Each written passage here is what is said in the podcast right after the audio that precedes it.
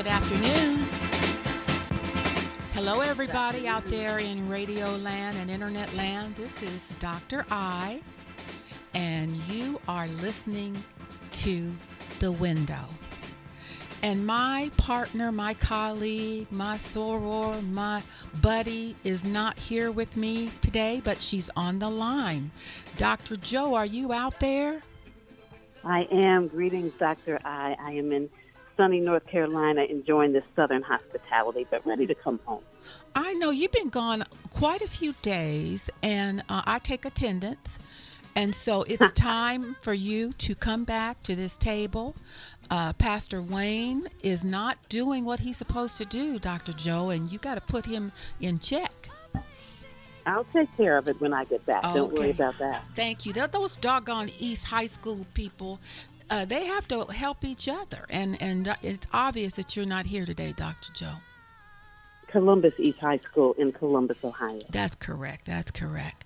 But listen, everyone, welcome to the window. And um, today we're going to look out the window and we are going to investigate the wealth or the lack thereof of our people and our community. Wow. You remember the song, God Bless the Child Who's Got His Own? Our parents yes. understood that. Uh, Dr. Joe, can you remember um, buying a car with your parents or the, the house on the neighborhood? Uh, that was their goal is have a, two cars and a house. I remember when I graduated from college, I hadn't thought about this in a while, and my parents' graduation present to myself and each of our two sisters was to co sign. I don't even know if co signing is a thing anymore, but to co sign for our first car. Mm-hmm. They would make the down payment, they would co sign, and my dad would utter these words don't ever let me hear about this car again, which meant as the co-signer, mm-hmm. his expectation was that he would not have to be brought into the loop. But that was their version of gener- generational wealth, mm-hmm. which perhaps we'll talk a bit more about today, too. Yes, we're going to talk about generational wealth and another um, reflection of the philosophy of African Americans in the United States was the, the uh, Tulsa development um, that was the epic. Uh, that's the top of the line in terms of God bless the child who's got their own. And so we're going to talk about that today in the window because we have two investment experts here today. And your frame of reference, your perspective changes as you get older. Um, my first asset this is this is the truth. My father bought me a Corvair. Anybody remember Corvair? It was the same in the front as it was in the back. There was no distinguishing details or features. It looked the same in the front and the back. And I was so embarrassed by that. Um, but I drove it. I drove it. But that's what I remember about wealth at in high school. And I was uh, one of the few people that had a little raggedy car to get back and forth to work, but to, to school. But I also had a job too. He bought the car, but I had to maintain it. So that was the deal. So we're going to talk about assets today. And we are fortunate to have um, a woman who has spent, I don't know how many years in the real estate industry, but she's an expert. She's a friend. Uh, she's also a soror. Um, and she's going to tell us uh, about the real estate market today and give us some recommendations on what kinds of purchases we should and should not make based upon our age. And let me introduce you to Denise Friend Foster. She is the principal owner of Camelot Real Estate Group. And she's located right here in Central Ohio, and we are so delighted to have you here today. Well, good afternoon. And I would like to say I'm honored to be here. Uh, I appreciate the opportunity from my friend and my soror, uh, Dr. I, and then, of course, you too, Dr. Joe. Mm-hmm. So, How thank you. you. I'm good, thank you. Mm-hmm. Now, um, real estate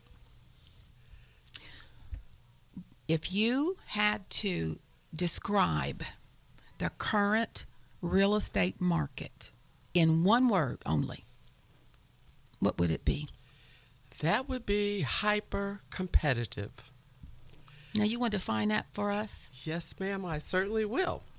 So, I'm sure um, if you are not in the market right now, uh, you have friends that might might be might have been, and the issue is that we have such a low inventory of homes available to purchase that uh, the prices have risen, and as a result, um, the competitive purchasing has increased. And so, therefore, that means where in years past a property had a list price and you would go in, you would take a look, you maybe take a day or two to think about it, and then you would speak with your agent and you guys would come up with a purchase offer that may or may not be list price. More times than not, it was something less than list price because you would offer something less in hopes of negotiating a final price that would be less than list price.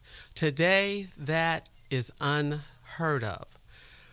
Today, when a property goes on the market, at the end of the day, all all um, with all with everything being in order, at the end of the day, the buyer has multiple offers, and um, they don't even consider offers that are presented for the list price. The majority of the offers are coming in over and above list price in the in the area of 10 15 25000 dollars and there have been some something there have been instances of um, more than that, but that's pretty much the average that the purchase, the offer is coming in uh, ten to fifteen thousand dollars over the list price. Dr. Joe has a question. Yes, ma'am. I do. Why is there such limited inventory? Well, I think um, part of it is COVID. Uh, you know, people were a little bit afraid last year to put a house on the market because they didn't want all the traffic in and out of their homes. Um, and so, as that has waned, and while people were home, uh, they decided that they like their homes. A lot of people have uh, a lot of equity in their homes right now. So, instead of selling, they uh, have taken out uh, lines of credit on the equity and they've upgraded their home to fit their needs. They've added on a home office, they've added on another bathroom. You know, they like their neighborhood so that instead of moving, they've decided to stay where they are and make the changes that they would like to see in their home. So I know a few people who decided to take advantage of the seller's market and they sold their homes and were very pleased with what they got for it. But now they're in that same cycle in terms of trying to find some place to buy or even rent. Do you see that happening? Oh, absolutely. Um, that's uh, uh, in our office. We've had a couple of people uh, say that they wanted to sell and in uh, several instances they they did not have the wherewithal to be able to buy before they sold and so the issue is where are you going so you know um, it's been a challenge um, some people have not been able to find a home to purchase and they've had to resort to renting and I, they are experiencing renter's shock at the cost of rent these days. So the rent, So what should one do? yeah, so I was going to say the same thing. Well, I would, you know, I just don't know. It's it's up to you. It's up to the individual. They have to decide uh, that they're in this for the long haul, and that means that if you're committed to selling and then buying, just know going in that we are in a hyper competitive market. You are going to have to go in above list price. You will not have the opportunity to nitpick because the carpet's worn or uh, the bathroom hasn't been upgraded. You are going to have to decide that these you'll have to decide what it is that you absolutely must have and what things you can live with and then decide to move forward now this hasn't happened in my recollection before i used to have a mortgage business and i have never seen anything like this. Exactly. This is i think uh, historic in that regard you know real estate is a cyclical thing. You have wanes and lulls, and uh, we are seeing historic pricing. And again, I think it's driven, a lot of it's driven by the fact that there is a true lack of inventory. However, there are indicators showing that inventory is ex- increasing. It's very slight, but um, it will have a little bit of an impact. It'll help to even out this market. And now that does not mean that the prices are going to go down. Prices will continue to rise, um, uh, as will the interest rate. But uh, we do expect, or it's forecasted, that this will kind of level out here in the next year to 18 months. Before we go into the um, the generational differences on what kind of real estate might be possible. Can you just kind of tell us what does this impact the entire community or is it only the upscale communities that are being affected by this? What did you call it? Hyper, hyper something? Yes. Is hyper competitive. Is it is it down in the hood or is it is it everywhere? Well, I'm going to say it's everywhere. It's just it's in different um, percentages. We'll say uh, with it's really really difficult at this point in time for um, mid salary mid income people to get into the housing market. There's again there's not a lot of inventory. Um, we've got, I don't know whether any of you have experienced it, but I have, and a number of my friends.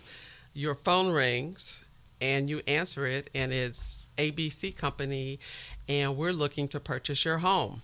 We'll buy it as is, we'll do cash, we can close in less than 30 days. Um, so even the lower income properties or lower valued properties are being swooped up by those folks because you know, if you've got uh, an investor who has a property that he is renting out, um, he may decide that now's the time for him to jump ship because he's got somebody that'll come in, buy the property as it is, and he's done with the renting portion of his life. Um, but the the number of the amount of inventory is low at all price points. At all price points. Now, I think it was a year ago. Um, Denise, you sold my son's double. Mm-hmm. And that was before all this happened, but yes. it was beginning even then. Yes.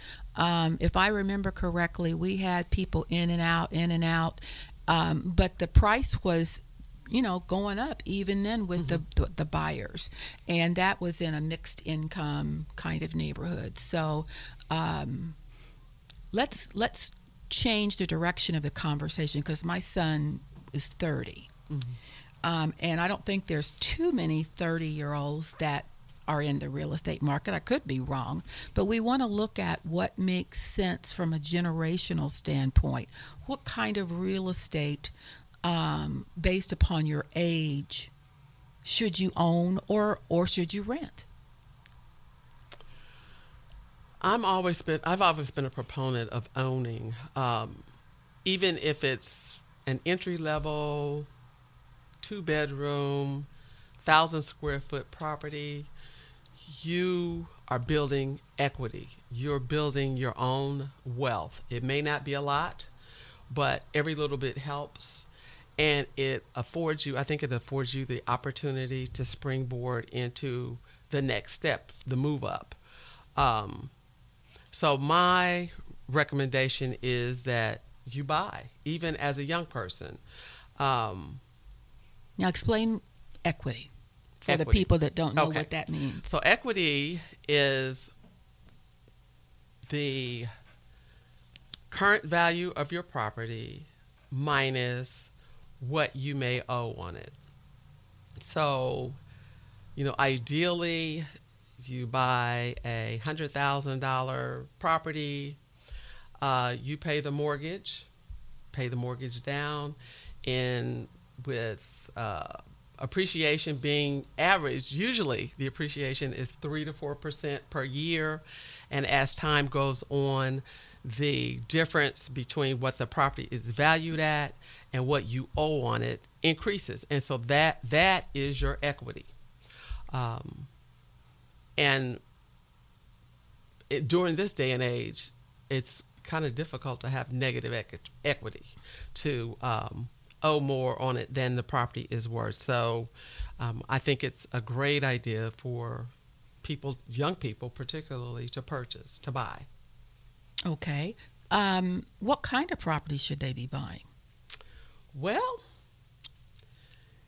as a young person, um, you know, it, it all depends on what their wants and needs are. You know, I young say it's a single person. Yes, young single people probably don't want to have the upkeep of mowing the lawn and making sure the exterior things are taken care of.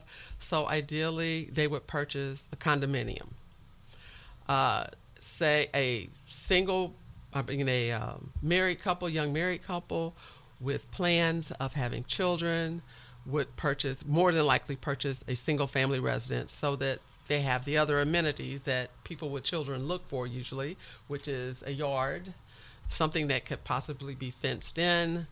They have pets, and um, uh, they're more inclined to have a community, i.e., uh, other married couples with children to bring their children up in.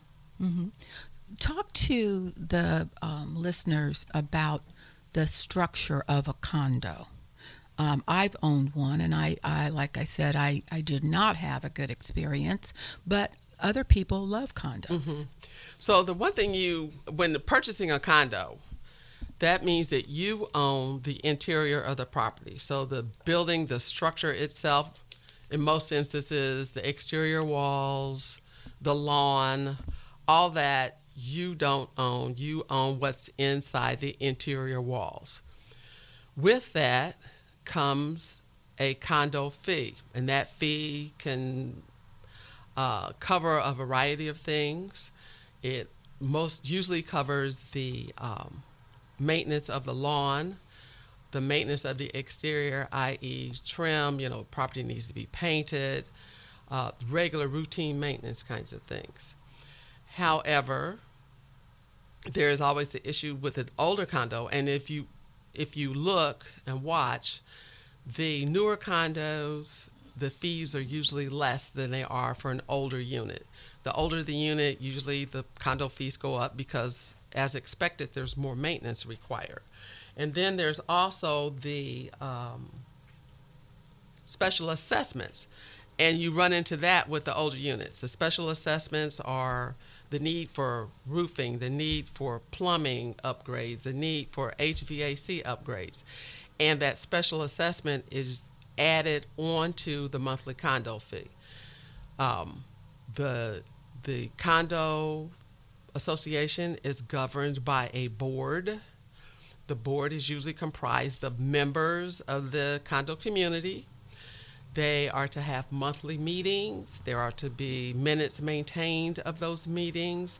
There's to be a financial report um, uh, shared at those meetings. That fi- the finances include what it costs to insure the community, what it's costing to maintain the lawns, what it's costing to maintain the snow removal, and those kinds of things. However, like I said, the special assessments, something that, say for instance, the complex now is in need of a roof, they will have estimates there, and then they, I guess, decide um, how that assessment will be paid. meaning based on the size of your unit, the square footage of your unit. If you've got a larger unit, you're assessed more. If you've got a smaller unit, you're assessed less. Um, that's what hurt me. Um, but we're going to talk more about generational purchases in just a moment. We've got to take a quick break. And then we also have an expert coming on in the second part of this show to talk about liquid investments like cash. So stay with us on the window.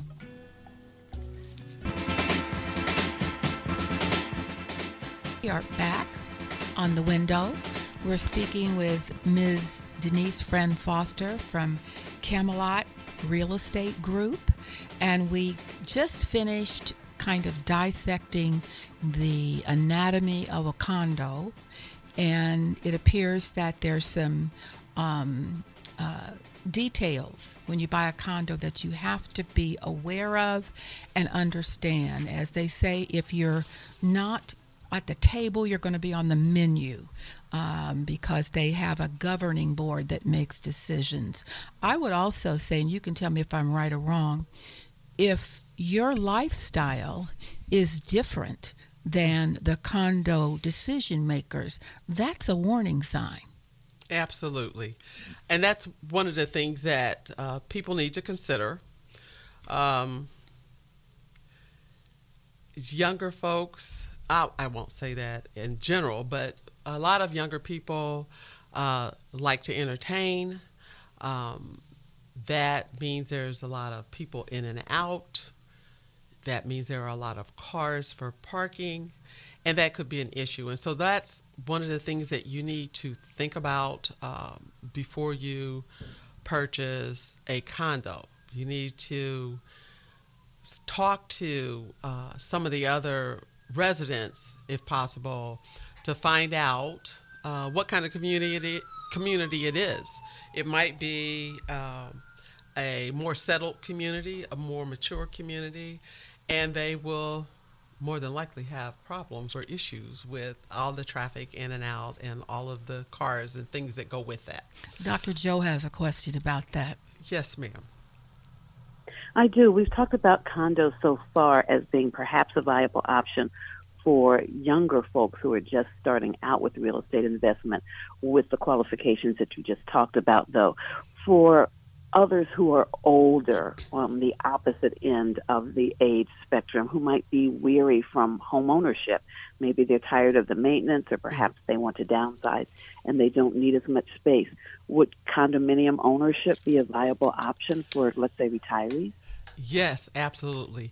There are uh, a number of condo communities that require that the occupants be 50 years old or older and those would certainly be viable for those people who have owned a home for 30 or 40 years. They've reached retirement age and they don't want to uh, continue with the maintenance of owning a single family residence.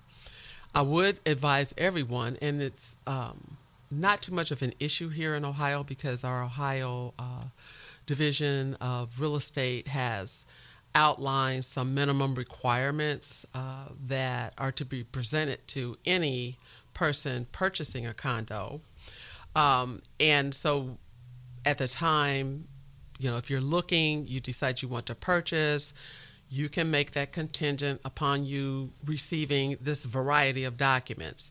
There and those include the who the board management company is, their contact information, their articles of incorporation, the rules and regulations of that community, and that is very important. Uh, the current financial statement uh, are they liquid? Are they in debt? You know what what does their finances look like? The occupancy rate, another big issue.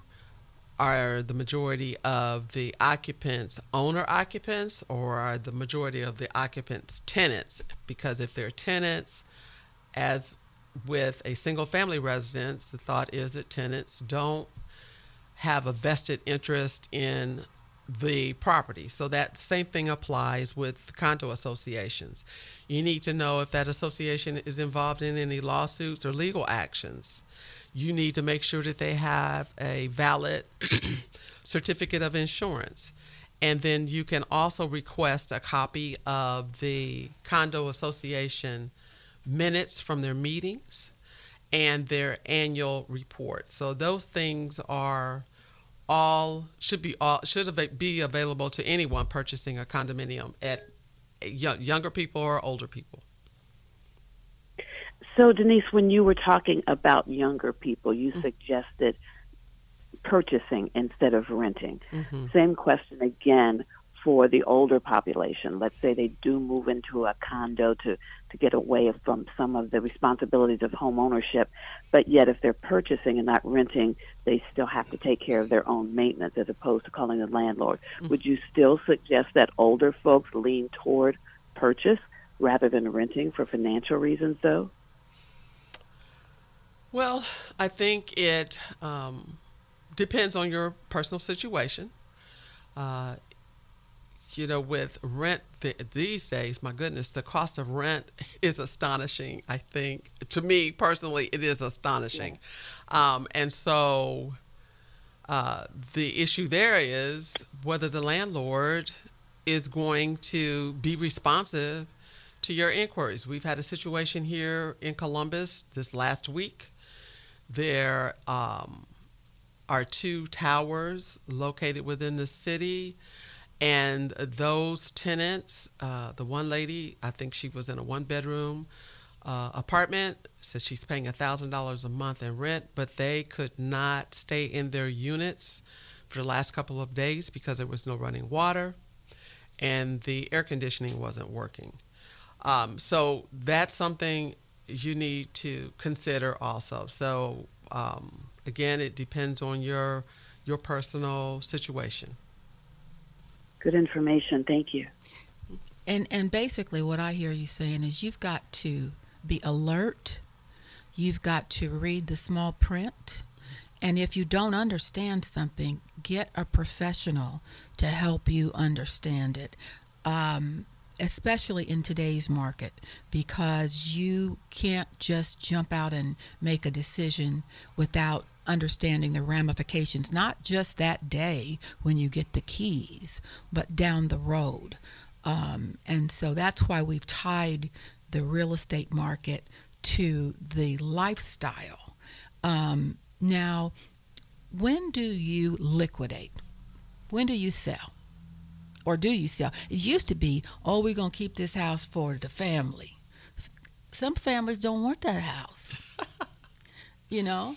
Um, what what is the process when you when do you decide to liquidate? Well, again, I think that's a personal decision, um, and you're right.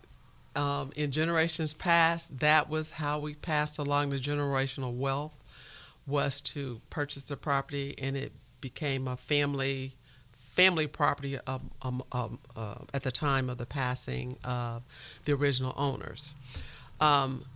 You could still do that these days and then let the uh, benefactors, the beneficiaries, decide what they want to do with the property. They can sell it, they can keep it, they can rent it. So um, it all depends. You know, nowadays we have something called a reverse mortgage. And I guess there are some people, as they have, it's becoming more popular. And um, you've got older people who have do not have a mortgage and they take out a reverse mortgage to gain some uh, liquid cash or liquid uh, finances to do some of the things that they want to do, whatever that might be. And then at the time of their passing, depending upon what the balance is, you know, it goes to the lender or the lender takes over the property. So um, it just, again, is a personal decision. Well, speaking of cash, we're going to transition here um, and talk about cash investments with um, a longtime friend of mine that I met, oh my gosh, uh, a long time ago. Let's just say a long time ago. And his name is Ira Turpin. And even though he lives in Maryland, he's a Buckeye. And so I would like to introduce to the listening audience our investment expert, Mr. Ira Turpin. Hi, Ira. How you doing, Dr. Iris? How are you today? I'm wonderful. Good. I heard you all had some pretty crazy weather this past week, didn't you? Yes, the uh, the hurricane was passing through, and it just continued to pass through. Uh, but we got rain, we got sunshine, we got rain, and then we got more sunshine. Oh, so that's just kind of like what we're dealing with. Yep. Yeah, we don't. We have all of all of the above in about an hour. But Yep. at any rate, thank you so much for taking time out of your day to talk to us about wealth creation um, with liquid assets. Um, we've kind of gotten a, a very um, um, detailed overview about real estate, which is a long-term asset. But Turpin Martin Powell, your firm, specializes in liquidity or cash. So, can you tell us a little bit about um, what your portfolio offers an investor? Yes. Well, first of all, Dr. Iris, let me thank you and, and Dr. Joanna for having me on today. Um, I appreciate you thinking about me in terms of the discussion of this uh, very important topic. But uh, when you talk about what my firm does, we basically are a firm that offers to clients um, wealth building and asset building strategies that include equities, which people call stock. Stock can manifest in the form of individual stock and stock mutual funds. We also offer to clients what we call fixed income investments, which are in the form of bonds that could be corporate bonds, um, tax-free municipal bonds. We use cash in our clients' portfolio strictly as a liquidity matter. Uh, cash, even though it is very safe, in my humble opinion, is not the best asset that you use to build assets and the market value of their assets or to build wealth. Cash is typically a liquidity strategy to take going take on ongoing operations in the household and to cover cover emergencies. And then the fourth category or asset class is what we call real assets, which takes into consider what your previous guest was, was speaking about, which is real estate. But that also takes into consider things like uh, commodities, gold, silver, um, wheat, corn. But all of those assets are what one can ultimately liquidate to reach the goals that they have in mind. And just for those that may not have um, really understood what liquidity means, liquidity is when you need cash and it's tied up in your house or it's tied up in your car and you need to pay your electric bill or you need to pay tuition for your child to go to school. You need cash to do that. And so that's why liquidity is very important. And it's kind of like the offset to equity. Yes. Equity is the difference between an asset and a liability, which would be mm-hmm. your house and how much you owe on it. And if you can get the equity out, you'll get it out in, in, in a liquid asset like cash. So Right. just to clear that up. Yeah. So um, let's we've got a, a few minutes before we have to take a break. But Mhm. I'd like to know um, what are popular investments right now for anyone? Well, it, it depends upon what you're trying to accomplish.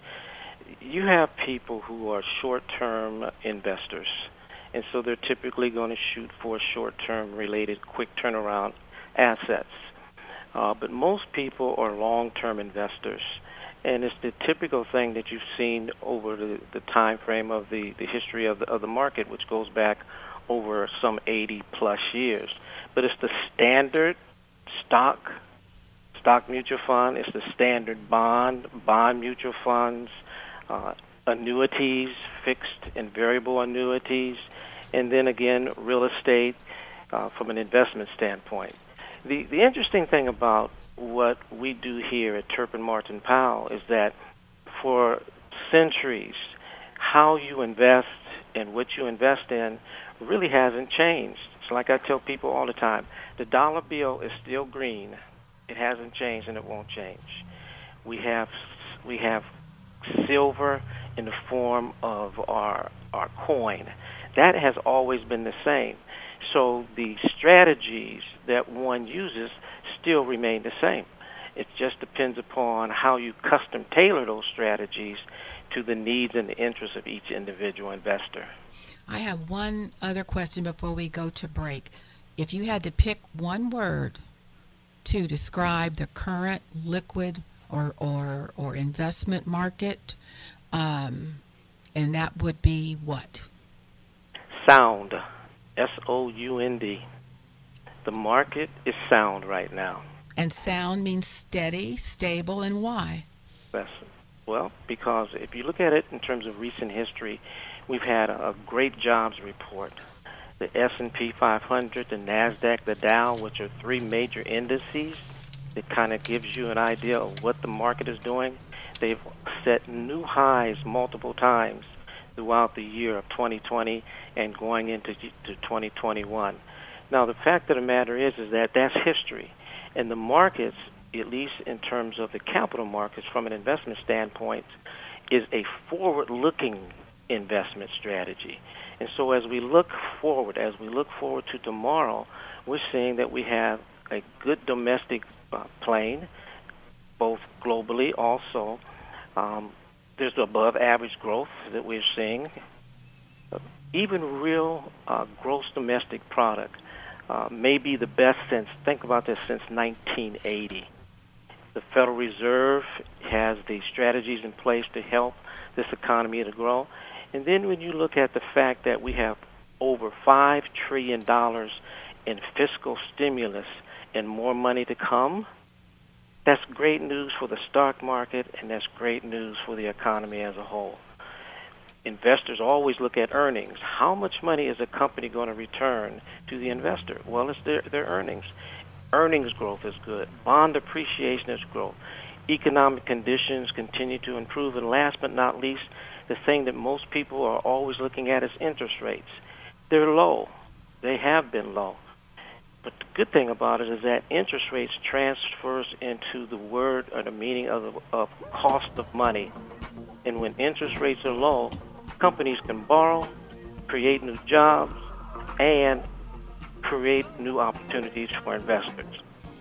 Okay, we're going to have to take a real quick break here, Ira, and Okay. we're going to come back and talk about some of the generational decisions that Okay. people should make um, in the market on the window.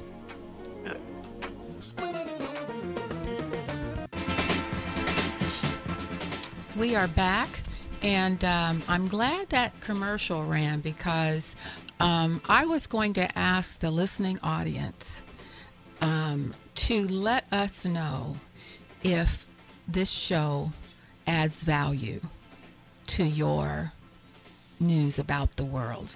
Um, we are trying to assess um, whether or not this is beneficial. We think it is. So if you enjoy hearing about the topics that we bring to you via this radio station, go to um, our Facebook post um, and just put a comment in there that this is very helpful. Um, it answers questions that I had, didn't know who to ask, because that's what we intend to do. We intend to continue to give information to our audience about factors and and decisions that are made that in, impact our life. So before we get back to um, Ira, I got to put this word out here, and then Dr. Joe has a question. Uh, what's going on with the gas prices, Ira? I'm I'm I'm getting very upset over this. In, is that inflation I'm seeing? That's exactly what you're seeing. You're seeing inflation and you're seeing opportunity. Um, the the law of supply and demand Mm. is is a major influencer of gasoline prices, and we went through a period where the supply certainly exceeded the demand, and as a result, gasoline manufacturers will adjust accordingly. So that if we have an oversupply, they'll cut back in terms of manufacturing. If we have an undersupply, then we'll increase manufacturing. But both of those um, dynamics have an impact on the uh, the prices. And then when you take into consideration the opportunity, where we have a country that has been pent up for uh, well over a year as a result of COVID, and so you have people traveling now, and sometimes uh, gas prices will reflect the traveling trends of, of the con- of the country. Now that makes sense. That makes sense. Dr. Joe has a question. Mm-hmm. I do. To go back to the great information that you were giving us before the break about investing, what would you say to people who might be thinking, well, gee, I barely have enough money to pay my bills every month. Where am I going to get this money to invest? That's just for rich people. What would you say to them? you know, we have a, a process that we go through with, with everyone, uh, especially younger investors.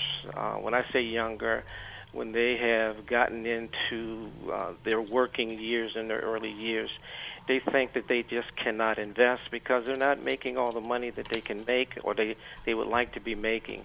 But what I tell everybody that you should do is take a, a week or take 30 days, and every time you spend some money, get a receipt. Write on that receipt. Then categorize those receipts. This was housing. This was for gas. This was for travel. This was for fun. And add them up. And then look at those receipts and say, well, did I really need to buy what I just bought? Because some people, quite frankly, do impulse buying. No rhyme or reason. They just wanted to buy. I just raised my hand. And so if you can if you can get rid of that impulse buying, and I'll guarantee you that if you do that exercise, which I call a receipt expenditure analysis, you'll find somewhere in the neighborhood of a hundred to 150 to 200 dollars a month of expenditures that you did not need to spend. Then you stop buying those things and you start using that money for investing. I guess that answered that question for all of us uh, impulse buyers. Um, break it down more, Ira, with let's say a uh, a, a, family of four, and then move into um, the uh, senior citizen category. What kinds of investments should a family make, as well as someone that's retired? Well, when you think of the, the categories in terms of where you put money, I mean, those are going to be consistent regardless to the, the makeup of the family and the, uh, the, the tenure of the family. You know, asset classes inclusive of stocks and bonds and cash and, and real assets are the same for everybody. The question is, is what is the particular need? The first thing that anybody should do is you need to formulate what I call a a financial advisory team, and that includes first and foremost uh, people like a financial advisor who can help you discuss things and clear things out for you in terms of what you should do. You need to have a, a tax advisor. You need to have a a legal advisor. You need to have a insurance advisor. If you're looking at buying real estate, you need to have a real estate advisor. But you have to surround yourself with people with vision and knowledge. And then you need to make sure that you, you write down your investment plan with your end mind goals and vision. Now I said end, not I N, but E N D. Your E N D, your final spot in terms of where you want to be with your financial assets. A younger family is probably going to be in, and they have children. They're probably going to be thinking about educating children you should look at 529 plans because that money gets invested, it grows tax free, and if you bring it out and you pay for college tuition, it comes out tax free. Everybody who's working for an employer that has a 401k plan, you must participate into, into that. Make sure that you get the, the match. That's like an automatic return on your investment before it even gets into the market. And it's the same thing for an older family. Children are gone, but what I do with my clients as they grow and they get older, we start looking in terms of how do we eliminate debt. We take all of our clients into retirement debt free. Mortgages are paid off. No personal uh, loans, no personal consumer debt. But in terms of when you come back to the actual investment options, they're going to fall into those four categories stocks, bonds, cash, and real assets. Now, that's for um, individuals that have worked all their lives and they've accumulated these these uh, amounts of money or stock. What about self-employed people? Well, the, the interesting thing about it is that self-employed people have uh, even a little better picture in terms of, of investment opportunities than people who are employed. Because when you look at retirement plans, so to speak, uh, a self-employed person can can set up if they're a single owner of a plan. There's a thing out there called an owner-only 401k plan, and you have the same benefits as somebody who's putting into a General Electric 401k plan. But you also have the ability to put in more than what an employee does. An employee puts in about $19,500 a year. A owner can put in up to $54,000 a year, depending upon their income and their earnings. So it depends upon the status of the person and what they're trying to accomplish and that's why I always say look at the in mind goal, look at the in mind vision, and you work setting up your plan based on that. Are you um, um, implying, or maybe I'm hearing, that buying stocks is not such a great idea? Uh, I'm saying the exact opposite. Stocks, think of it like this you buy stocks in one of two ways you buy an individual stock. You mm-hmm. go out here and buy Microsoft. That's what I'm talking about. Yep, you go out here and buy an individual stock, or you go out here and you can buy mutual funds, okay, which is a basket of stocks. Think about going through the grocery store. Every time you put something in that basket, it's from a different company. Mm-hmm. That's just like having a stock in that in that in that grocery basket. I say yes, equity is a major part of growing your assets it gets the best return because you get capital appreciation. You buy it for a dollar, you sell it for two dollars, your capital gain is a dollar. So I'm saying yes, you buy equity, but you buy it in terms of what you're trying to accomplish, and you buy it in terms of your risk parameters, um, and you set up a allocation in terms of how you want your money to be spread around. You've heard the old saying, "Don't put all your eggs in one basket." Absolutely that's what allocation is. You have money in different categories. And that's like the mutual fund, correct? That's exactly what the mutual fund is. You buy one stock, your risk is high. That one stock goes down, you're in trouble. You buy a mutual fund, inside of a mutual fund, you'll have somewhere between 80, 90, even as much as 300 stocks inside of that mutual fund, of which you own a portion of each of those companies. So if a company does a bad is in a bad situation in a in a mutual fund, it's not going to compromise the entire mutual fund, and it gives you and the mutual fund manager time to get rid of that stock and put a new one in its place. But if you own Microsoft only, you're you're putting all of your eggs in one basket. See, and I'm not saying that you shouldn't do either or or. You can do both. You can have mutual funds and you can have individual stocks. Now, Ira, I also have to bring up this term because I have no idea what it means. Cryptocurrency.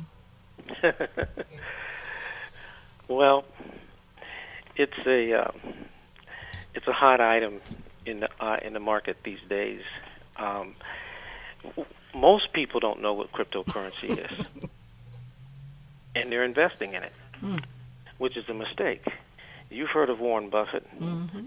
One of the things Warren Buffett says to people: know what you're buying, know what you're investing in. But cryptocurrency, really, it's um, it's a it, came about in, in roughly about 2008. Um, there's a gentleman by, by the name of Takayoshi Nakakamo, Naka, Naka, Nakamo, Nakamoto and that's an alias. That's not his real name. But he's the one who really came out with this Bitcoin that everybody talks about. And really, the way they define it is that it's it's a kind of a vision of how an in, individual can hold, um, can send, and can receive items of value digitally, not hard cash, but digitally. And then they receive it without having a trusted intermediary. Intermediary. A trusted intermediary is basically a bank or a payment processor. Everything that we do under the current system goes through a bank or a payment processor for money to function. But cryptocurrency, Bitcoin, puts the individual investors doing direct business with one another. That doesn't sound safe to me. Well, that's why it is right now such a high risk. Should people invest in it? I I won't say yes or no. I, it all comes back to allocation. But my clients who have asked me about cryptocurrency, we haven't gotten into it yet. But what I have talked with them about is instead of buying the individual cryptocurrency like Bitcoin and the other ones that are out there, I say that's like buying an individual stock. I say look at a crypto asset index fund. And if you do that, you can have all of the various cryptocurrencies inside of a fund, which is just like a mutual fund. Okay? Mm-hmm. So, but it shouldn't be, in my humble opinion, I don't think it should be more than 2 to 3% of your entire portfolio. But what's happening is that a lot of people is that they're buying and they're putting everything that they have into cryptocurrency, and it's very volatile. I mean, it it has wide swings, both up and down. Um, Ira, we are out of time, but I need to uh, allocate a few minutes for you as well as Denise to give your contact information. We appreciate uh, you taking us through Investment 101 today. Um, and how can someone get in touch with you if they want to do business with you and, and learn from you? Well, I, I think the best thing is go to my website at www.turpin, T-U-R, P is in Paul, I-N, Martin, M-A-R-T-I-N, Powell, P-O-W-E-L-L dot com, or they can call me directly at 301 218 8800. Everybody get that? Write that down. And now, Denise, how can they get in touch with you? Well, the best way to get in touch with me is that you can, of course, call me at 614 239 5788.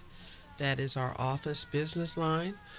Or you can go to my website, which is www.camelotrealestategroup.com. All one word. And thank you. Thank you so much. Dr. Joe, do you have any parting comments?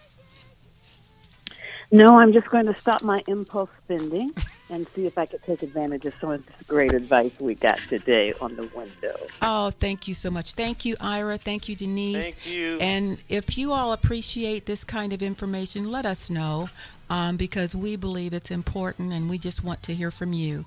So thank you. Enjoy your weekend, and we will see you next week on The Window.